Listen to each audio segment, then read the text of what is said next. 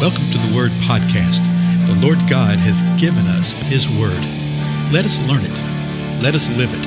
Let us rejoice in it. Spread the Word.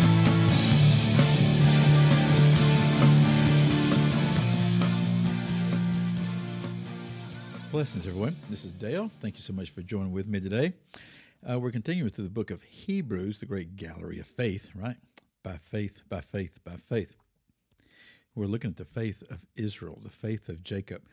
Actually, went back to Genesis again, so let's pick it up there again. This is Genesis chapter 48, verses 1 and forward. We looked at verses 1 and 4 in a previous episode, but we'll continue after that.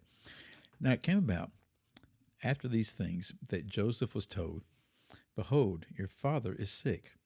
So he took his two sons, Manasseh and Ephraim, with him.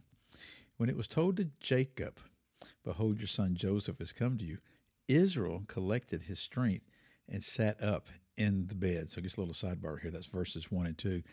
Notice how uh, Jacob and Israel are referred to as in, by both names here. in one part of the uh, sentence, he's Jacob. Another part, he is Israel. It's the same guy. Verse three. Then Jacob said to Joseph, God Almighty appeared to me at Luz in the land of Canaan and blessed me. And he said to me, Behold, I will make you fruitful and numerous, and I will make you a company of peoples, and will give this land to your descendants after you for an everlasting possession.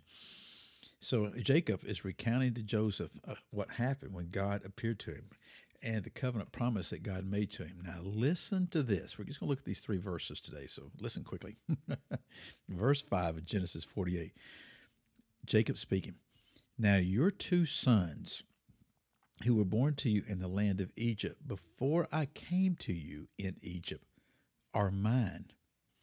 Ephraim and Manasseh shall be mine, as Reuben and Simeon are. What was Jacob doing here? What is he saying here? Let's look at the rest of it. Verse 6 But your offspring that have been born after them shall be yours they shall be called by the names of their brothers and their inheritance. Verse 7 Now as for me, when I came from Padan, Rachel died to my sorrow in the land of Canaan on the journey, when there was still some difference to go to Ephrath. And I buried her there on the way to Ephrath, that is, Bethlehem.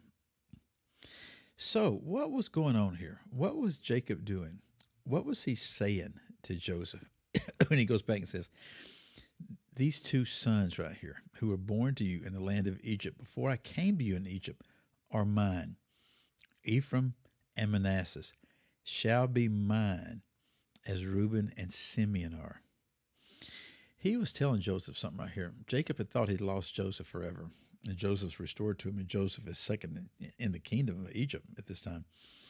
Now, Jacob is saying, Joseph, your sons, those two sons that were born to you before I came to Egypt, uh, Ephraim and Manasseh, they are going to be mine when it comes to descendants, when it comes to inheritance, when it comes to inheriting the land and all that God has promised.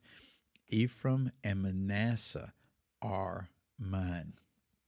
And that's from this point on, when you're going through the scripture, going through the Old Testament particularly, you'll see Ephraim being referred to. You'll see Manasseh being referred to you'll see them described as the half tribe of Manasseh.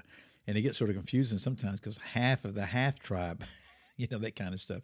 There's a point where half of Manasseh is on one side of the river, the other half of Manasseh is on the other side, outside of the promised land that God had given them. But they'd asked Moses for that land. Moses checked with God, and God said, Yeah, go ahead and give them that land. But this is where that comes from the Ephraim and Manasseh. Uh, there's several times when uh, Lord is speaking of the northern kingdom, and He calls them Ephraim.